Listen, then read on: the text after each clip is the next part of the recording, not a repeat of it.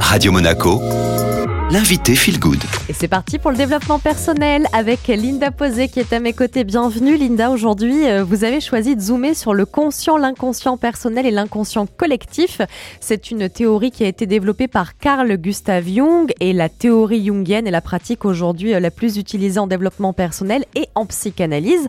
Donc d'après lui, il existe ces trois entités majeures de la psyché. Est-ce que Linda, vous pourriez nous décrypter eh bien, chacun de ces trois pôles? Bien sûr, alors la conscience qui fait face au monde extérieur, c'est tout ce que nous percevons de nous-mêmes, tout ce que nous savons et tout ce que nous pensons de nous-mêmes, les jugements, les étiquettes, les identifications, des expériences dont nous sommes conscients. La matière grise, le centre de nos connaissances, de notre langage, de nos raisonnements, de nos pensées, de nos émotions. Et c'est ici aussi où se forme l'ego, qui va agir comme le gardien du conscient et de l'inconscient. Qu'est-ce que je garde en conscience et qu'est-ce que je refoule dans l'inconscient? Car c'est lui, notre corps de souffrance, l'ego, le siège de nos émotions non conscientisées. Et lorsque nous refoulons, nous pensons avoir oublié l'information, l'expérience, le trauma, alors qu'en fait cela est juste déplacé vers l'inconscient, qui est notre disque dur interne. On ne n'oublie rien, Julia, on refoule. L'inconscient personnel est cette zone floutée de notre vécu personnel, là où nous refoulons les choses inutiles, nos défaites, nos traumas personnels et bien d'autres expériences. Donc si je comprends bien, Linda, notre inconscient réprime les infos pour nous protéger aussi. Tout à fait. Souvent, c'est dérangeant, c'est honteux, humiliant ou traumatique. Et donc, tout un système existe encore de manière réprimée et nous manipule au quotidien. On entend d'ailleurs souvent parler des amnésies traumatiques. C'est-à-dire qu'on a oublié pendant des années un trauma de l'enfance et puis ça réapparaît suite à un choc euh, ou bien euh, à une hypnose. On a le trauma qui remonte et là on se rend compte qu'on a vécu ça pendant l'enfance alors que ça a été oublié pendant euh, des dizaines d'années quoi. Place maintenant à l'inconscient collectif. Qu'est-ce que c'est exactement, Linda? L'inconscient collectif, c'est notre héritage génétique, mais aussi le patrimoine de l'humanité. C'est ce qu'il y a de plus profond et de plus inné en nous. Il nous est génétiquement hérité, et l'épigénétique le dit bien aujourd'hui, hein, nous héritons de nos gènes, mais également tout le psycho-émotionnel et culturel. Par exemple, nous savons comment marcher, procréer, reconnaître de la nourriture. C'est la partie la plus profonde de nous-mêmes.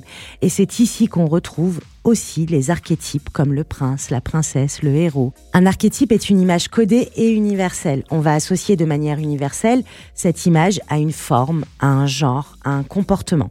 Par exemple, si je vous dis le héros Julia, vous allez avoir une image précise avec un comportement associé et malgré les différences culturelles, un héros reste un héros. Est-ce que ça veut dire que ces archétypes, ils sont aussi associés à notre psyché? Tout à fait, complètement. Psychanalytiquement, si nous creusons au fond de nous-mêmes pour comprendre nos émotions, nos expériences refoulées, ça va nous amener sur des schémas de vie répétitifs que nous décryptons par des archétypes cachés dans nos parts inconscientes.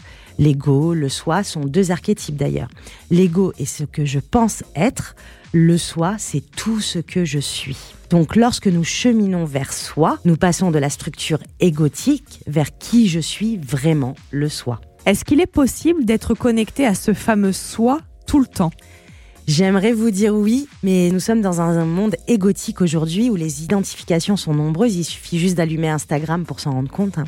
En revanche, cela s'apprend de limiter l'ego pour laisser plus de place au soi ou encore pour reconnaître son ego lorsqu'il apparaît, cette petite voix saboteuse. Vous dites que ça s'apprend. Qu'est-ce que vous donneriez comme conseil aux auditeurs pour aller observer leur ego? Eh bien, je conseillerais déjà de stopper le jugement de soi, les identifications, les suppositions, les projections que nous faisons sur des situations ou bien chez les autres. Car malheureusement, tout cela devient des vérités pour nous-mêmes.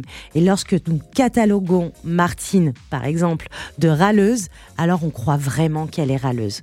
Nous allons l'étiqueter et à force de lui dire d'ailleurs qu'elle est râleuse, elle va finir par elle aussi en faire une vérité. Si déjà juste on commence à ne plus se juger, à se condamner, à s'étiqueter en conscience, déjà le monde serait plus doux et moins égotique. Et après, ce n'est qu'un premier pas. Nous pouvons prendre du temps pour méditer, contempler, observer, ralentir, écrire également des lettres de libération émotionnelle. Plus je me libère, plus je laisse la place au soi.